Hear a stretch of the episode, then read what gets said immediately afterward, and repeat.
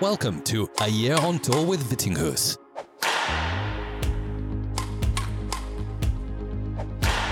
Here's your host, Hans Christian Vittinghus.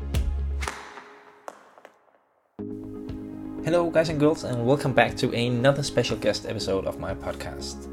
Before getting right into it with today's highly entertaining guest, Ville Lång, I just want to send a huge thanks to all of my patrons, including my two newest ones, Jamie and Arch. I've also lost a couple of long-time patrons since the latest update, so I'm now on 47. It's completely fair to stop supporting because, as I say, there's no binding whatsoever when signing up, but I do really appreciate all the help you guys are showing me. Your support has now been big enough for me to invest in a mixer slash soundboard for the future production of the podcast, so I'm very excited for this to arrive. It should help me in making the podcast an even smoother listener experience in the future. So if anyone else wants to join this amazing group of supporters and get a shout out in an episode, early access to all guest episodes, a chance to win prizes, and a chance to join me for a monthly live chat, please sign up at patreon.com slash vittinghus.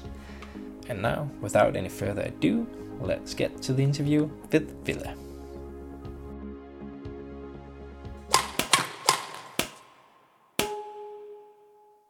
Today's guest is the king of Finnish badminton, or at least he used to be, as he won the Finnish national championships a record 10 years in a row from 2005 to 2014. Nowadays, he's retired from competing internationally, but he does have 15 international titles to his name and a highest world rank of 21 in men's singles. So there's no doubt he was a household name on the international stage for his entire career. He's still very much involved in badminton and being the very entertaining character he is, I can't wait for this chat to find out more about his career and his ambition for the future. So Ville Lång, big welcome to my show, A Year Into Vittinghus. Thank you, thank you very much. Uh, it has been a long time coming. I have been waiting, yeah. waiting for you to ask me, but uh, well, it's finally here. but I, I needed to build up the show to be big enough to handle a star like you. That's why I waited so long. Well, I, am not. I'm not really sure the show is ready, or you are the you are ready for for it. But uh, we will see. yeah, we will see. We will let the listeners decide after uh, after this episode if they were ready or not. I'll uh, I'll gather some feedback and get back to you with that. And when I uh, when I ask questions uh, I ask my listeners for questions for this podcast, I had so many questions about your beard, so we might as well get that out of the way uh, straight away how is it possible for you to grow this amazing beard? And if people don't uh, they don't know your looks or anything, they should go and uh, check you out on your uh, on your Instagram or go on YouTube and watch some of your uh, matches in the uh, later part of your career because your beard is really really amazing. I have to say that. What what's your secret, Ville? Well, yeah, I guess uh, I guess the key factor is the laziness. You need to be okay. lazy. obviously you need uh, quite a bit of uh, testosterone to have that kind of beard coming out of your face but uh, but laziness is the main main factor to have it like that. But obviously at one point it it got really out of the hand. I mean the beard was bigger than my head so uh, i but, i mean it was it, it was good. I mean it was very good for the show and um, it made me feel uh, more powerful. So there was there was a little bit of thinking behind that as well. Mm. That's actually the uh, the perfect crossover to the first uh, kind of subject that I wanted to discuss with you a little bit because for me you were always uh, a player with a very physical presence on court like when when you when uh, i played against you or if i saw someone play against you you could kind of uh, I don't know if intimidated is the right word, but a little bit, I think it is that that you could get a little bit intimidated from your physical presence, the, the way you looked and the way you tried to kind of dominate your opponent. Uh, one of the first uh, things I remember about you or experiences with you is uh, the Danish Junior Cup in uh, in Gentofte, all the way back in I think 2003 or four, something like that, uh, where you actually you won the tournament. Uh, but I remember you played Christian Lind Thomsen from Denmark and you were just running him down like he had no chance and you were toying with him and he was so tired. And uh, i just remember a specific situation where you uh, after a really long rally where christian was so tired and you just stopped and you just looked at your watch like hmm okay i, I need to be somewhere else. Uh, ah this is gonna take a while. Like you you showed you really tried to show him that you didn't care, and that, that's my picture of you. You always try to to give that feeling to your opponent. Is that correct? Yeah, absolutely. I mean, uh, uh, obviously, I I liked to be that kind of uh, player that I was I was uh, physically at least looking very strong and powerful, more powerful than my opponent because I was I was never the fastest. I had never the best uh, stamina, so I had to have something. And uh, obviously, I was very strong at one point, and I wanted to like enhance it even even more. And uh, with that, with that comes the mental game, which uh, which uh, was by far the best part of my game. Actually, I mean, I was I was technically I was never that good physically I was all right, but not really world class. But mentally, I think I was one of the one of the toughest. So um, that's that's very correct to say that I was I was trying to be in intimidating uh, character, and it it worked very well, especially especially um, against some younger Asian players. They they really looked like they were scared of me and um, I mean Maybe they were they right. Were. I, I mean I mean they were right. I was I was really angry at one point when uh, you know you know young players come out of Asia and uh, I I didn't like it. I didn't like it. They were better players than me actually. So I had to pull some rabbits out of out of my hat, and that's that's actually how I was I was able to win some some better quality players in my career because I, I felt like many many players uh, were much better as a player than me. Mm. I have one good example, Dieter Domke, the German German guy. I felt he was so much better player than I was, but still I never lost to him because I had the mental mental upside against uh, mm. against him. So um, I felt it was very, very important for me to show my opponent that I'm physically stronger, and uh, with that comes the mental mental toughness. So it was it was really my my key for the for the success in my at my level, I would say. Hmm, yeah, and your and your beard was part of, part of that in the in the end of the career. When did you actually start letting it grow so big? Because I don't remember you had it in the start of your career, right? No, I think it was like uh, 2014, 13, something like this. Yeah. And uh, yeah, I mean, and you, little, you retired little bit, in 16, right? Yeah, or maybe it was a little earlier. I cannot remember, but it was just like just before the like all the beard boom uh, mm. became uh, going around in the world. So, uh, but I must so say, you, you, you're, one, you're the trendsetter well i don't i don't know about that. If you if you look at me now uh, i don't think i'm any kind of trendsetter but uh, but i must say one more thing that lind thomsen uh, we had some good fights. And i mean uh, i mean we both we both understood quite quite well that we are not going to be the best players in the world. Definitely not but we can be the best best showman in the in the badminton tour. So uh, we wanted to we wanted to give both of us wanted to give the spectators something else than only basically like a boring boring badminton match. We wanted to give give a show, and I think we succeeded quite quite well in our careers.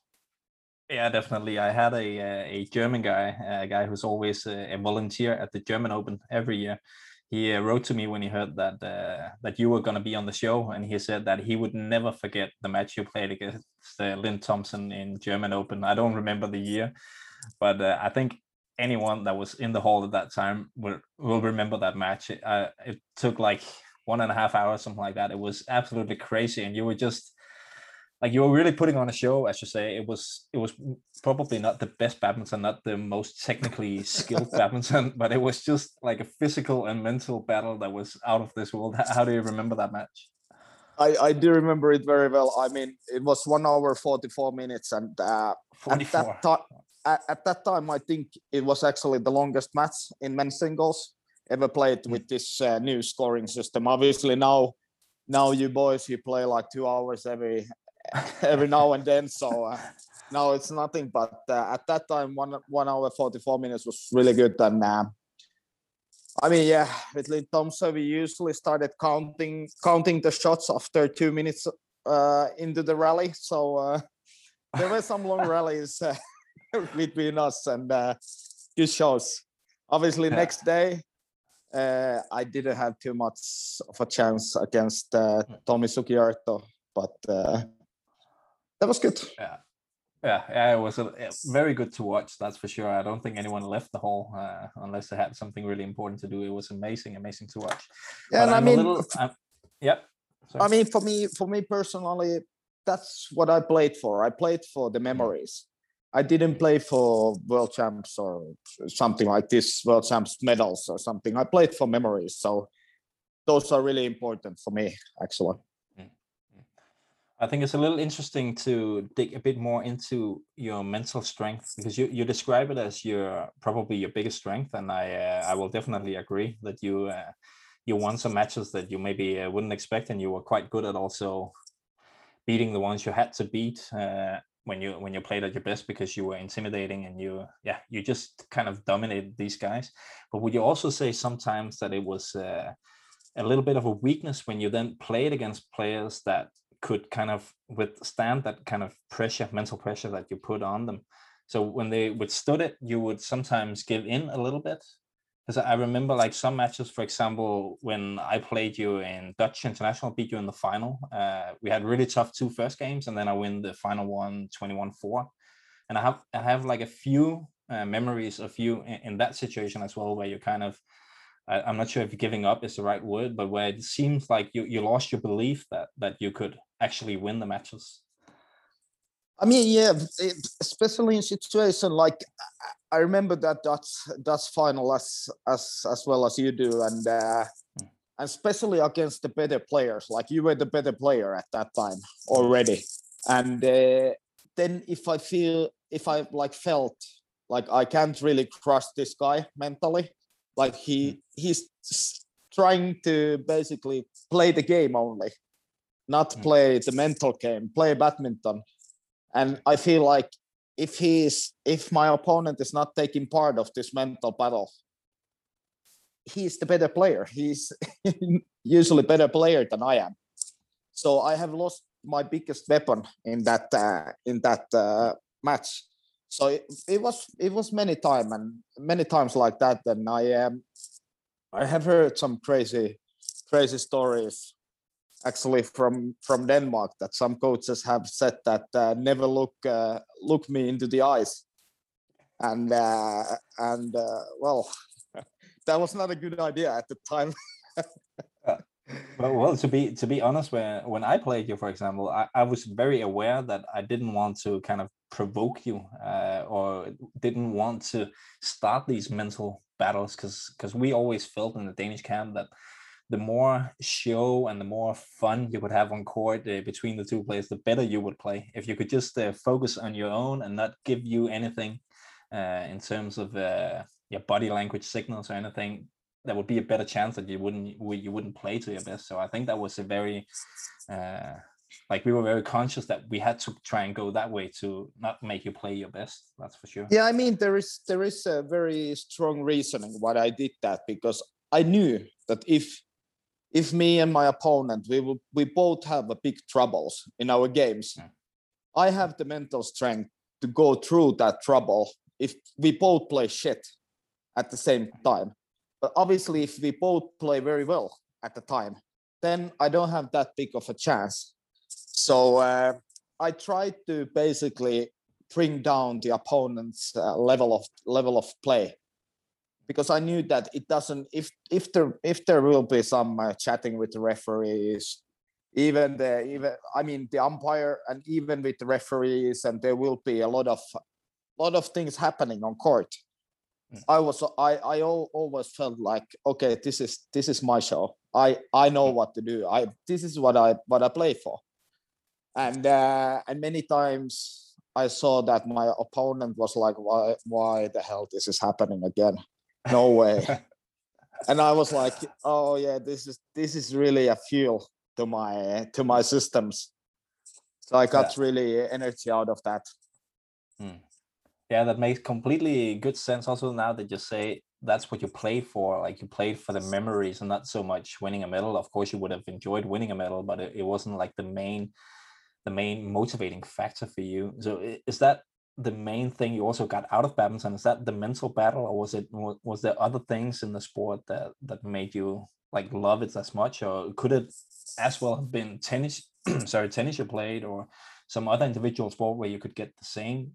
Is it only like the mental battle that that really turns you on, or is it also like the game of badminton that has something special for you? I mean, in the beginning and uh, for sure it has been uh, it has been badminton but. Now when i have i have gotten a little bit older i have uh, i have thought that it it was just the one on one which which really turned me on like uh it, that was the main main thing for me that there is man against man and then you decide who is better and basically there is no rules.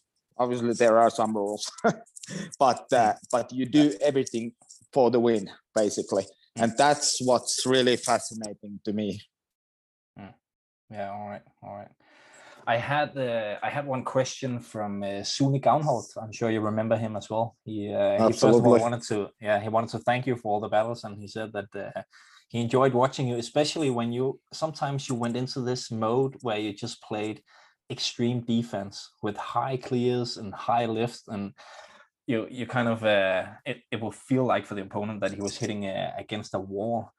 And Sune is in that context he's he's asking um like was sometimes because sometimes you seem to maybe lose the first game against a lower ranked player and then you come storming out in the in the next two games or you come out and start playing that kind of defense and build up that that kind of uh, yeah defensive uh, wall.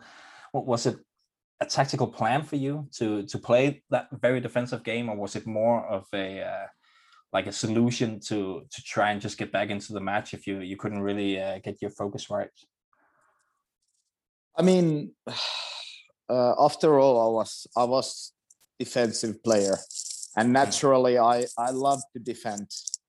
Uh, my between my defense and my offense, I feel that there was too big of a gap to really reach the reach the goals I had set for myself, like top 10 in the world. And uh, my attack wasn't that good that I could I could do it. My de- my defense was was that good, I felt. But obviously, with that said, yeah, it's uh, it was definitely the solution because many times in the first games I was trying I was trying to play a little bit a little bit like uh, feel the game, what happens, mm-hmm. and then especially if I if I lost the first game, then I needed to get my confidence back. What do I do? I I go to my uh, nat- what is what comes naturally to me. Mm. So I go to defense. I make I make I make sure that I'm not gonna lose this match. I I make my opponent to win the match mm. because that that that was something I really hated. That if and still, if I'm coaching now, I don't want my players to lose the match. I want them to force the opponent to win the match, and that was the whole career. My my idea of the of the game really that um, that my opponent needs to play better than me to win the match. That I'm not gonna give the match with with me playing really really bad or making mistakes because I hated to make mistakes. That's why that's why I was hitting all the shots to the middle and they were not really good. And that's why I couldn't get to the top 10 because you cannot just hit to the middle all the time. mm. But that's definitely also what annoyed the players that couldn't beat you because it, it would feel so simple but still they, they didn't have the weapons to to get through your defense when you played like that. Yeah, and then then I had some good good things like offensive things as well. I uh, I had a good net play at one point. I I was I had a decent flat game, and uh, I could turn the defense to attack quite good actually, because I was I was very powerful at the time. But shot making, not Mm. not the best one. And obviously, it was only like a one smash or something like this, but never the follow up. Only like one one little little try and then giving up giving up the pressure again. So Mm, uh, yeah. obviously, there should have been a little bit more build up in, in in the offense offensive play. And talking about that, we we will uh, then move on to a chat about when it, it did actually work well for you with both your defense and your offense. And uh, when I was researching for this uh, this episode, I do that actually. Uh, I uh, yeah, I do. Really? I do. Um, I was watching a bit of your final in the Scottish Open, which I'm sure you agree is your your biggest win, and uh, you won that in in 2014 and you played uh, Sue Wang, who I'm sure all my listeners will know. He's now a, uh top 10 uh, level player in men's singles. You beat him in the final uh, after losing the first game and being down 2016 in the second. You came back and you you won that. And uh, yeah, I watched a little bit of it uh, last night. And when I watched that, I I don't get the feeling that you couldn't put the shuttle on the floor. Your your offense was actually uh, working uh, pretty well. But I guess the big story in that match is the comeback you made from uh, from 2016 in the uh, in the second game. Well, what do you remember from a match like that? So Wang was already starting to make a bit of a progress up the uh, rankings at that time, right? Well, that's that's really really weird tournament actually because I had no confidence coming into that tournament. I didn't expect anything out of myself. I I felt after watching on the videos that I was a little bit maybe overweight, maybe a few kilos, like always. but uh, then when uh, when the tournament progressed, I felt like even I hate this I hate this word Yeah. flow. I felt I went into the flow a little bit because at the time I couldn't. I remember I couldn't even like uh, I didn't need to preach hard at any point in the tournament until the last last shuttle, and I felt like I I can't make make a mistake. So I was really then obviously the confidence uh, grew up with with every match, and I had uh, some good uh, good good friends playing there, Sabatsky and all all these guys who you, could always play three sets and in the end win. So that obviously that obviously gives you the confidence quite quite nicely, and uh, and the final, yeah, I mean. He, he was so much better player than I was. Obviously, Wang. He, he had all the shots he he was faster and uh, somehow he felt like he he didn't want to he didn't want to start dancing with me Mm. really mentally but then then uh, um yeah i mean i was a little bit lucky obviously in the in the end of the second Yeah, set you need you need that But still. I felt points, like- that's for sure. That's for sure. sure but still i felt like i felt like i'm not gonna lose this. I felt all the way like I, there's no chance i'm i'm i'm gonna lose this. And then obviously me wang every spectator in the hall knew that i was gonna win the title after i won the second set. I mean everyone knew it. It was just uh, it was really a pleasure to play the play the third set because i knew that he was out and I was just getting started because in the first set I I had a little bit tight muscles and I couldn't really stretch that well. But then I got warm after the- after two sets, so I played the best badminton actually in the third set. Mm. So I was like, this is this is true pleasure, and I knew that I'm gonna I'm gonna have my biggest win in in my career. So it was it was quite nice, and I have always loved Mm. Scotland like. Um, sometimes too much like this this one guy in twitter wrote that uh, yeah we're, we're, we're actually going to get back to that question in the end of the interview. So uh, yeah, save, save your stories for that one. uh, but but yeah, I also I rec- recommend anyone listening to this that they should go to YouTube and find that Scottish Open final. Not not necessarily to watch it all, but also just to see the way you look, like the the clothes you're playing in, your beard, your bandana, your hair, like for me, that's the perfect example of what we spoke about in in the beginning. Your like your physical presence on court. That you you look. Of course, for a spectator, you don't look scary, but your your appearance in that final would be a little bit scary for a guy like Sui Wang, who maybe hasn't been to Europe many times and played against European players. He's more used to the Asian style, and your style could definitely not be described as being very Asian. No, yeah, I am. That was really my my idea when going into that match. That he's young young boy. I haven't I hadn't seen him that many times in Europe. I felt like if if I can do something with this match, I need to break him mentally somehow because I was watching his matches in the previous rounds and I was like, why the hell this guy's in these tournaments? I mean, there is like just like these middle middle level players like me, but this guy he is good. And then I felt like, okay, yeah, okay, now I need to really show that I am the daddy. I am the daddy, and he is just a small boy. Yeah. Um, well, for once, I I succeeded with For that. sure, it's definitely, it's, as you say, very clear in the third game that he, he he's out of the game. Uh, you you can also kind of sense it on you the way that you're celebrating after the second game. You just you feel that change of momentum that there's there's nothing left in him, and uh, he also seems very eager to kill those last few uh, points in the second game.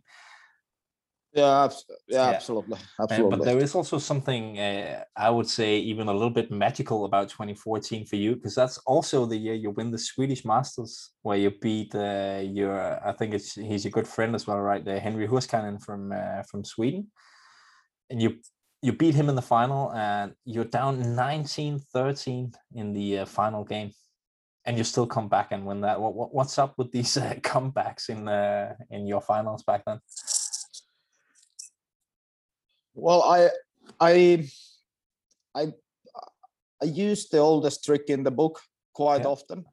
When I was down, I, I, I did always like this that I, I tried to show my opponent that I had I had given up it because sometimes I I did give up my matches a little bit too easy, and uh, but then when I really wanted to win, I still wanted to show my opponent that I had given up. At the same time, I felt I have never concentrated better than these these moments. That's exactly what happened in Sweden. Obviously, I would not have wanted to do that against uh, Henri. He's a really good friend of mine and uh, obviously better badminton player than I am. But um, he got really nervous and well, what can he do? Win the last eight points and the Mm. title. Well, actually, actually, like I said to like I said to Mark Phelan, who Mm. was there photographing the final. I saw him 1913. He was on my side. He liked to take picture pictures of me on court. He went to the Henri side at that point. I was thinking like, no, no, that was a mistake, Mark. I said to him after the match in the in an interview that okay, I I already I already thought that maybe I should just give up. I mean, there will be a new tournament next week, but then I saw him going to the other side. I was thinking like, no, no, no, no, come back, Mark. I'm the one who is going to win this tournament, and then I won eight points in a row and uh, the title. and I was really sure to mention that to Mark Yeah, after, of course. after Of the match. Did you mention it to uh, Henri as well? Nah. No, I was really uh, that was that was not really nice. I mean, we are good, we are two good, good two good friends. Yeah, I was actually also watching that the end of that final on uh, on YouTube because uh, one of my followers uh, told me about that uh, match. I, I didn't have any uh, recollection of it, but I had to watch it and uh, just watching that those final uh, yeah ten points or or eight points, how many it is. It's uh, it's for me everything that Ville Lång is. Exactly as you say, you look like someone in the start that has given up, but the closer, uh, sorry, the closer you get to uh, to 19 all and equalizing and winning, you can just when you when I know you, I can see that you still care. You you want to win this one. You you haven't given up. But I think it, it's very interesting yeah, to hear that it yeah, is yeah. actually uh, something that you uh, purposely did that you, you tried to give your opponent that feeling that okay maybe you already gave up Yeah, absolutely. I like I said, I needed to use all the tricks in the books. Yeah. Really, I I wanted to win, and and with that said, that's why I uh, I actually quit 2016.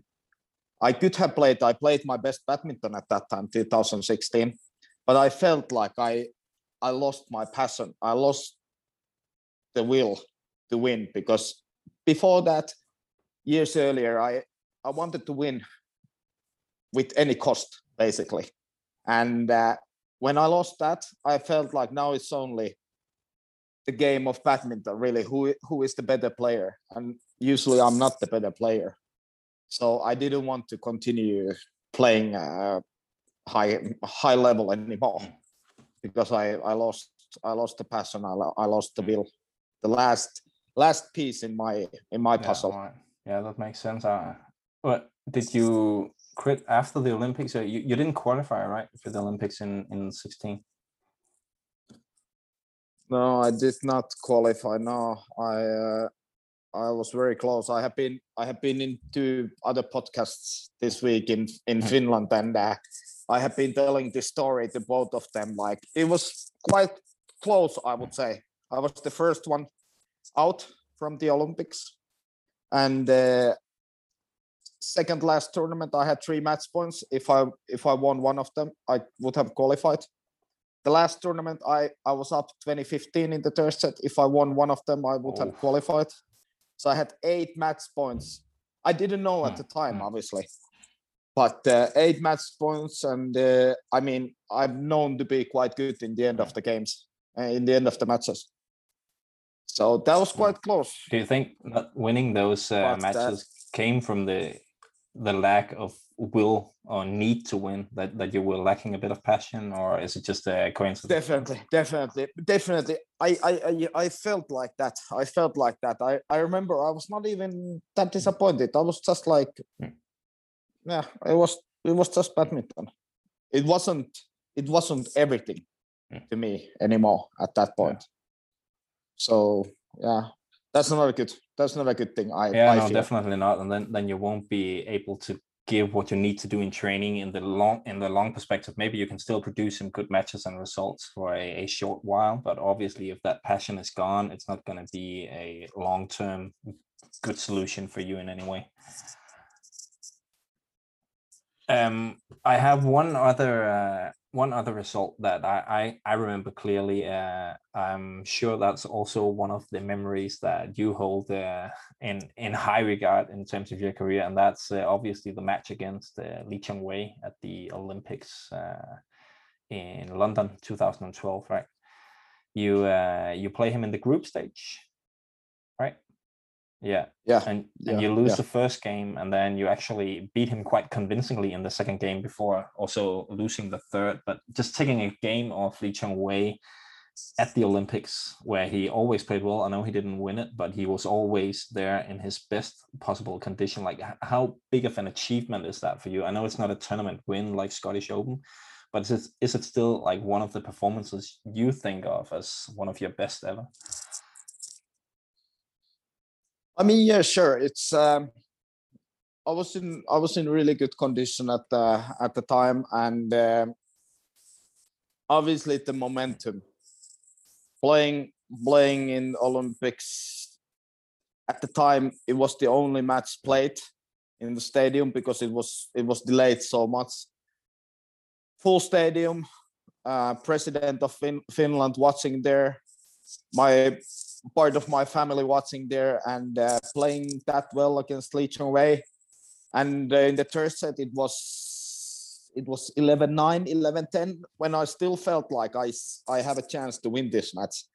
Um, then after the match, getting the standing ovation and uh, and then and after after the match, the president of Finland, I I heard he was he was asking me to meet him and I said like, no, no, I'm uh, I'm I'm a little bit busy now. I I don't I don't do that kind of meetings now. Okay. Then after that, I was thinking like, how big of an idiot am I? The president of Finland Finland wants to talk with you about badminton, about your match, and I, I'm saying like, no, no, I'm busy. Sorry, you need to wait. What what did, a did moron! You ever get to, Imagine did you ever that. get to talk to him afterwards? No, but he sent me he sent me a handwritten letter Okay. thanking me up thanking me about the night. That's crazy. I was like, I I should have met I should have met him. Maybe he was. it can't it can't have been many times the president of Finland uh, even watched badminton before that. No, not not really. But uh, I mean, getting standing ovation from him, for example, uh, is it's something you well you don't even know know how to dream about that uh, when you when you start playing badminton. But but the whole momentum. That's why I started playing badminton. I wasn't thinking like, okay, I'm gonna be world champion. I get some medal. It was about the memories. I I remember I watched the 96 Olympics at my summer house. And and I I felt like okay, I want to pl- play there one one day. And then I got to play there actually, actually twice, Beijing and uh, London. So that's why that's why I played. I didn't play for medals. I, I knew that I was not I was not good enough. But the memories I will I will always have. So it was it was really nice to nice to remember and that's why i felt really a confidence boost that now i want to play very best what i can in rio 2016 that's why i was training very hard during the qualification period that i was in the best condition when the olympics are played. Unfortunately i didn't make it because i didn't really pay attention to the qualification that much. But i was training to be the best best me in at the olympics. So um that was really that was 2016 that was really really big disappointed our disappointment when i when i missed the Uh, olympics Are you are you like still a bit disappointed, or have you like come to terms with it that it that your career is still satisfying for you, or is it like a a little thing that still bugs you a little bit? No, not not anymore, not anymore. But it was really at the time. It was really like first it was like a disbelief, then it was really a denial, and then I started to accept, and then I started to process like what what the hell has just happened. I mean, I should be playing there, and uh, but but I mean it's just one one part, and uh, fortunately I got to play in two Olympics, and. Um, I don't really like to regret. I I do regret that I could have practiced better in my, in my days. I could have, I could have had the better quality in my trainings. I could have been more professional. But then I don't know. I like the show. I like the pleasure. I I don't know. I my career was good. It was it was pleasant pleasant career. I yeah, would say. I would agree. I would agree. And obviously, I haven't even competed at the Olympics, uh, and I'm still quite happy with my career as well. Uh, for me, the Olympics is not everything. Obviously, I dreamt about participating in everything, but I also had to come to the conclusion that it's it's not everything, and you can still have a successful career even if you yeah you don't get to play there and fulfill Absol- every single dream you have. I- I'm sure you also didn't fulfill every single dream, but fulfilling a lot of them is uh, is more than you can uh, yeah expect. yeah i mean you just need to go through go through your mind and uh, you just need to be all right. You just need to be with peace uh, with your career.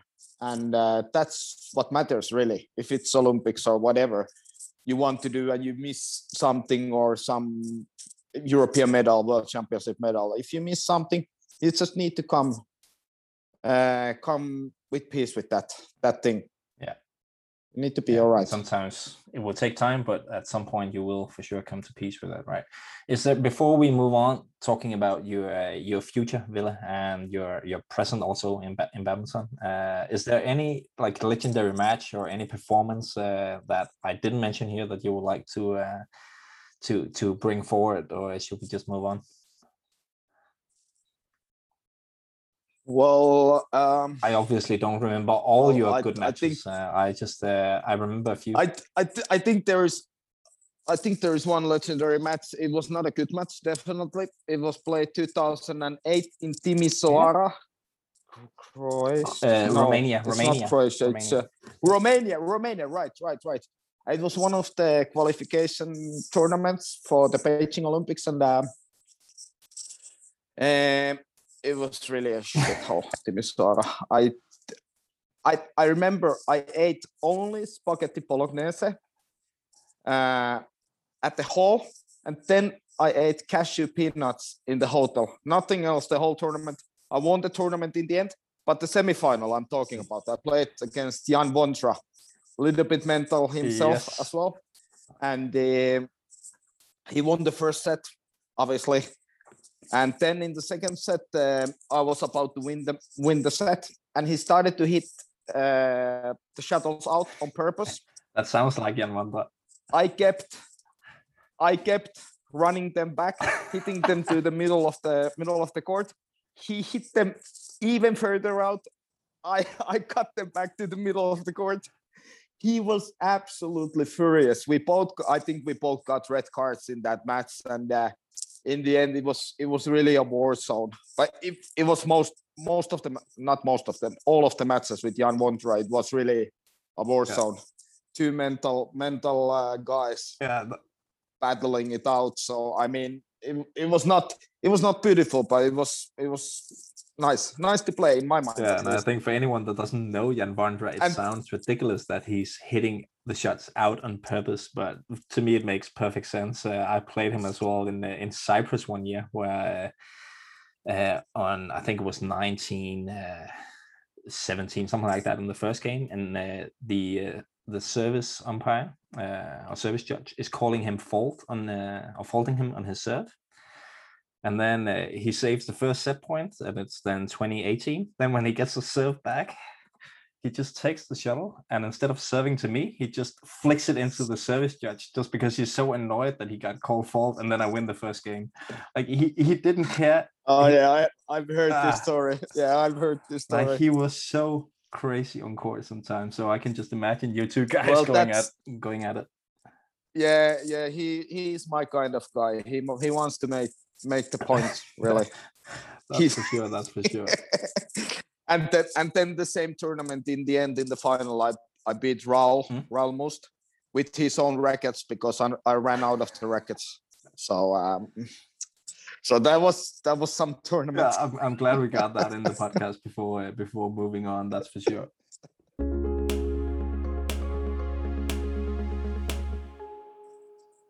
Right, Ville. I will uh, stop talking about your past and talk a little bit more about the present and your and your future. Um, you're still very much involved in badminton. You are the vice chair of the BWF Athletes Commission. Uh, you are also a board member of uh, Badminton Finland or the the Finnish Badminton Association. And I know you're also uh, taking some coaching courses, right? Or you have done that, and you uh, you also told me before we got online that you uh, you are starting a new coaching job very soon. So can you uh, can you kind of elaborate a bit on what what is uh, like what do you see your future in badminton uh, be like? Well, I mean, um, I still like badminton very much as as uh, as a game, and uh, I like coaching really much these days. So I uh, I worked uh, two years as an as an executive director in one of the biggest Finnish Finnish badminton clubs, and uh, but I quit it quit it now this January, and now I have been I have been home with uh, with my youngest daughter from from January, and um, now actually next month I'm starting uh, as a Finnish national team head coach, like a substitute for for the real head coach who, is uh, who is on the what what was it maternal Ma- leave Ma- right? Maternal leave, yeah, yeah. I think right. maternal leave, right? So um, I will probably be there helping the players um, until the August. But my my goal really is is to be the coach in in the highest level. I know I know my strength. Uh, well, when I was working with the club, I I did a little bit kind of all kind of coaching, but obviously my strength is not there to teach some technique or something very basics. So I feel I can give quite a bit for the for the best players in Finland, and uh, and I feel that that's my strength. Uh, that's where my strength lies, and uh, so my goal basically is it's quite ambitious, but I would like to be the national team coach for Finland now uh, from August. That's definitely I'm I'm gonna apply for that. And then in the future, who knows? I hope I can I can do good things. I hope I can do something like Fernando did in Spain, and hopefully I can um, I can do good coaching career. Really, I Mm.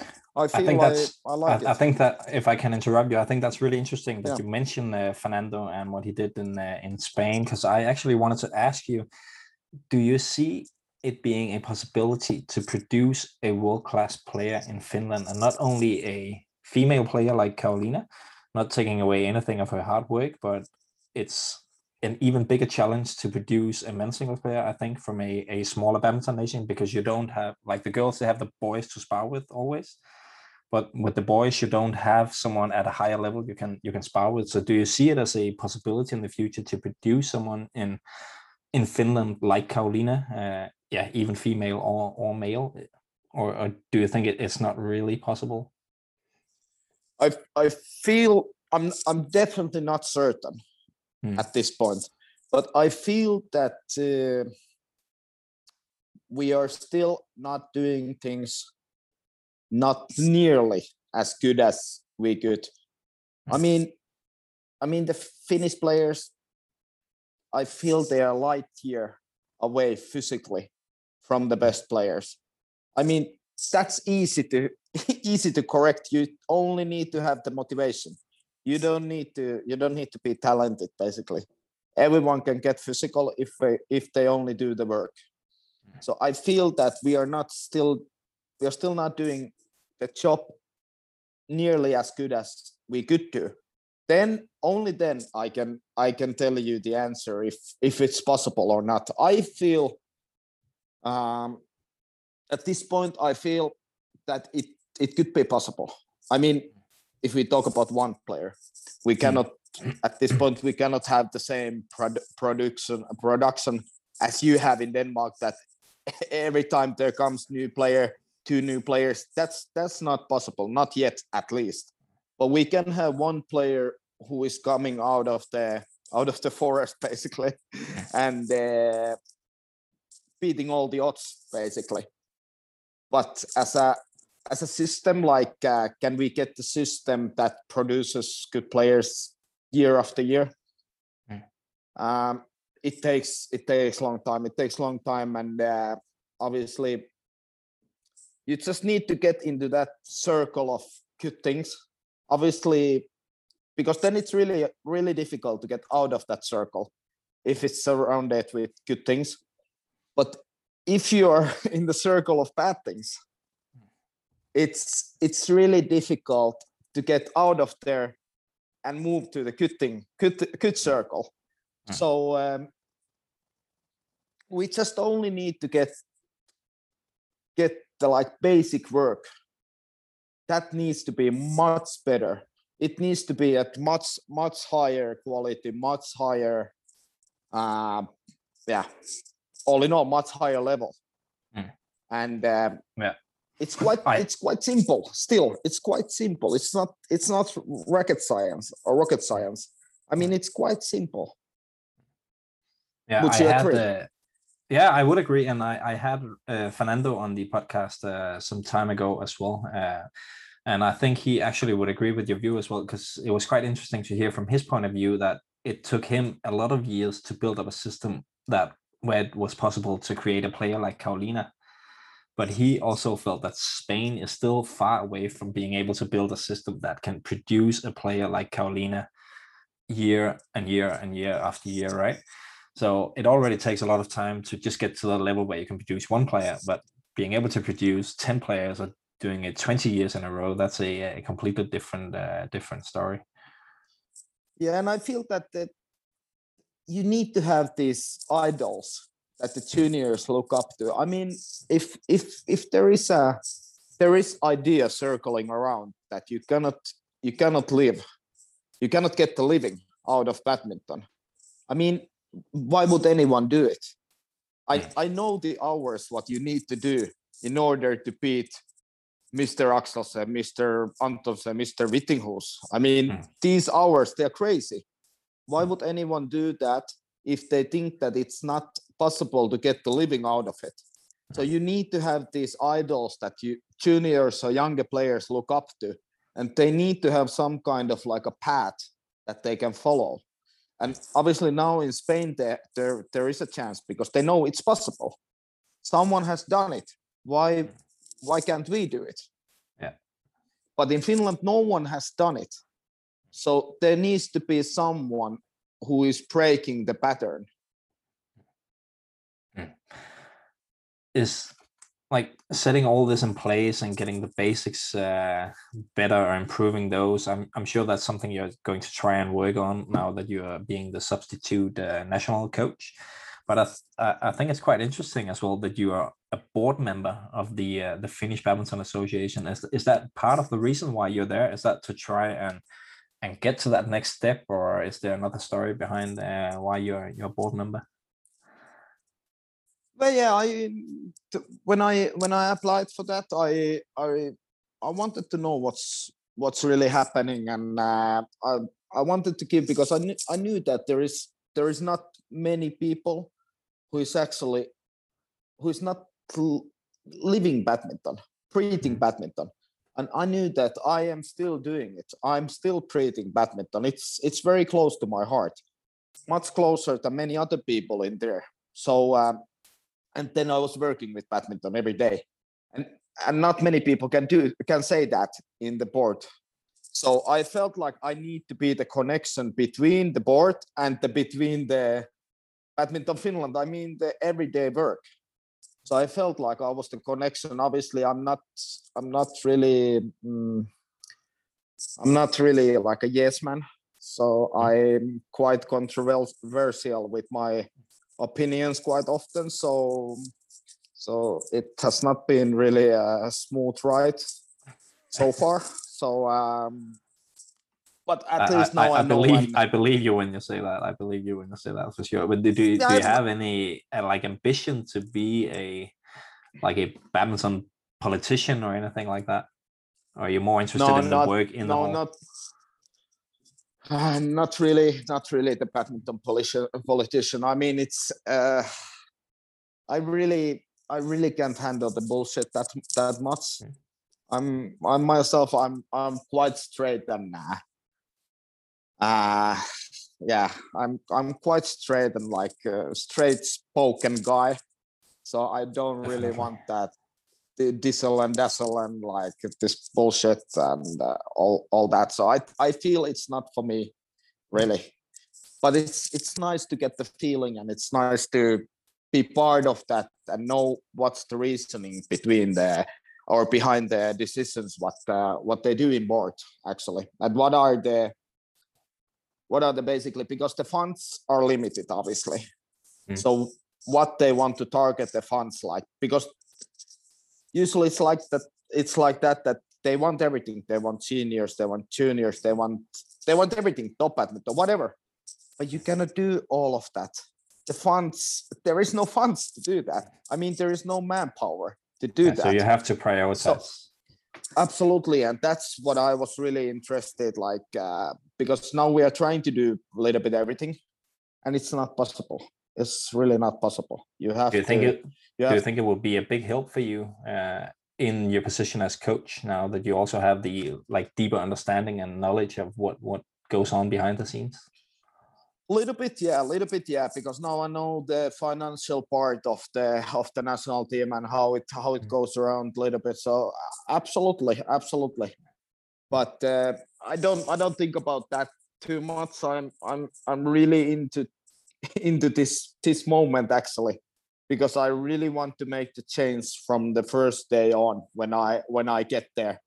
I really want to shake the things like uh, i mean in a good way. I'm not gonna do like something crazy but i want to i want i want to make the players think a little bit more. And and how to do that i think they're not they're not used to that I have uh, I have quite uh, big ideas what what we're gonna do. It's going to be extremely interesting to follow that from the uh, the sidelines, Ville, and I will get you back on the uh, the podcast when you produced your first world champion from Finland. Is that a deal? That is definitely a deal. okay. Uh, yeah. Yeah. Sure. All we right. will get We- there. Yeah, we can also lower the expectations a little bit. I'll uh, I would love to have you back on at uh, at some other point. We already spent a lot of time, so I want to uh, skip on to the very final part of the interview, and that's the uh, listener questions. I will only do two today, but I think it's two very good questions. So I hope you're you're ready for answering those. Absolutely. One is from the, the legend Jan Jørgensen, and you saw that question on uh, on Twitter as well. He's asking, "What is the best champagne you've ever had, and what is the occasion?" And just to bring a little bit of context, you're a big champagne lover. I know that from uh, following you on, on Instagram as well. That you have a quite a uh, a passion for champagne, right? So I think that's why he's also asking uh, this question. Yeah, I guess um, I guess it must be uh, Salon 1997. Yeah, 1997 Salon when uh, when we got to know that we are gonna move to Paris. Uh, was it three years ago, four years ago?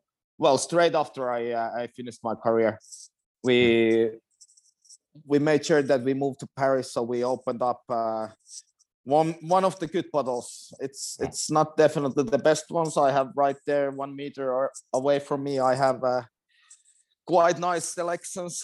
I have uh, I have many keys keys. Uh, I mean, I mean, my wife also loves the champagne, and I need to have the keys to the to the room. So uh, there is some good stuff still, but this Salon '97 that was that was really good.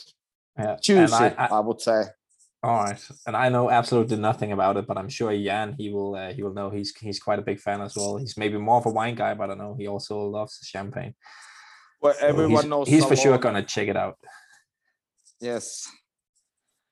All right, the second one, and I promised uh, early in the podcast that we would get back to this one, and that's from uh, the Scottish guy. Uh, he's called Dr. Dad Mike on uh, on Twitter. Uh, I think I've actually met him uh, before as well. He used to work as a journalist, uh, but he just says that we need a story about pre-finals clubbing in Glasgow. So, what is that all about? Did you go clubbing before your final at the uh, the Scottish Open, or what is he referring to? I did not go.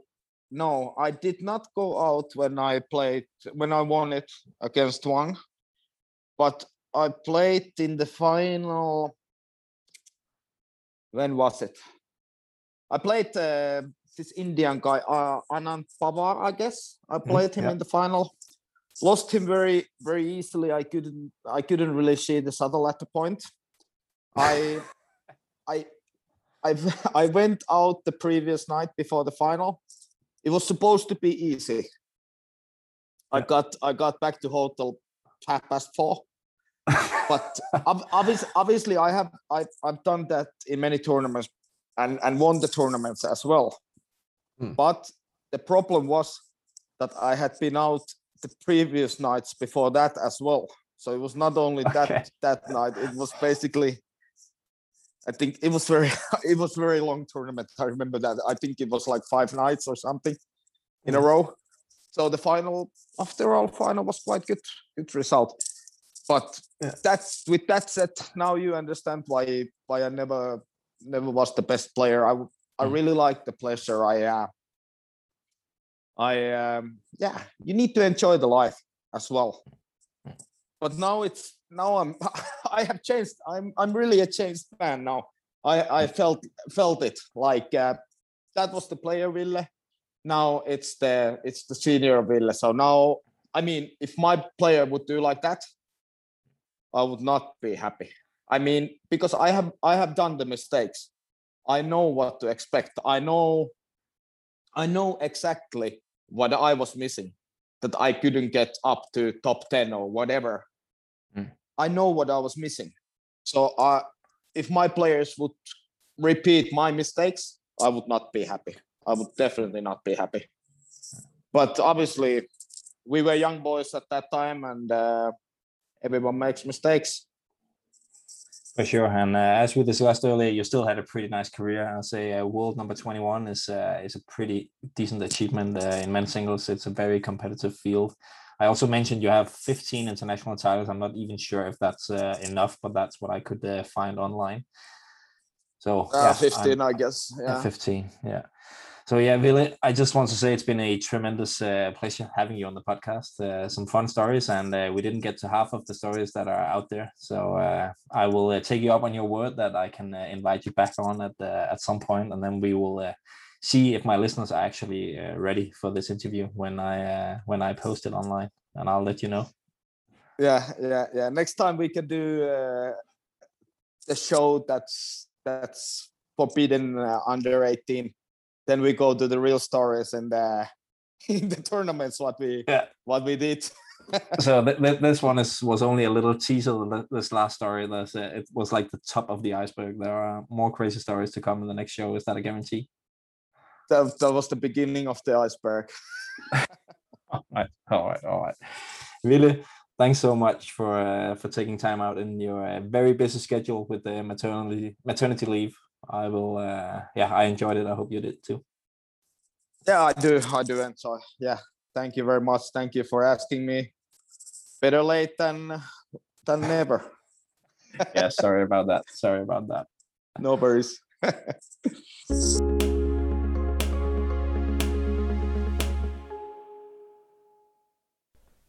What a great chat with Ville, and just as expected, he had some very good stories lined up for us.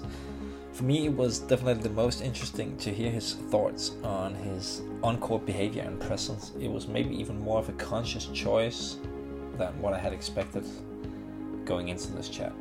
Ville seems like he was extremely aware of his shortcomings on court when he played and also what his strengths were and what he the strength he needed to play on to be successful. And his body language and mind games were definitely a big part of that, no doubt about that. I tend to think a little bit more about tactics and my own mental mindset and not too much about how it affects my opponent. Not that I give it no importance at all, but it's just fascinating to hear how highly prioritized it was for Ville compared to myself. Also thought it was quite an important story he told at the end, the one about him going clubbing before his uh, matches at one of the Scottish Opens. Of course, it doesn't say something positive about his seriousness or anything, uh, and we wouldn't recommend it to, to young kids, uh, and Ville was also very clear about that. But he was also very clear on the fact that he knew the effect his choices had on, on his career. And to me, there's no right or wrong way to be a professional badminton player, but definitely there's some things that you need to do if you want to become one, one of the very best. Ville was aware that he did not do all the things needed, but he could still be very successful at his own level. So who are we to judge if what he did wasn't the right way for him? He did not deceive himself into thinking he did everything possible and that's where the different a difference lies for me. Some people will tell themselves they are doing absolutely everything to succeed, when in fact they're not and they just start pointing fingers at others or coming up with bad excuses as to why they're not successful. That's not what Ville did, and I had a I have a lot of respect for that. Actually, he's at peace with how he did things during his playing days, and honestly, why wouldn't he be? World number 21 and 15 international titles, not the worst achievements, right? Right, guys and girls, that will be it for today. I hope you enjoyed this chat with uh, Ville Lång as much as I did, and uh, if you did, I would really appreciate it if you share the show. If you're listening on Spotify, there's a really cool feature where you can actually share the show on your Instagram story, so you don't even have to make a normal feed post. You can just share it on your story while you're listening to it. It helps the podcast grow so much, so I would really appreciate it if you could uh, share the show with your badminton interested friends. Anyway, guys, I'm off. I will be uh, back soon with the next episode. Until then, take care. Bye.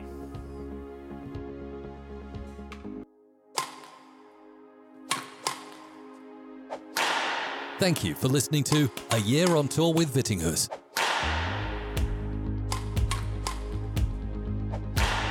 If you enjoyed the show, please rate, share, and leave a comment in iTunes or your preferred podcast app.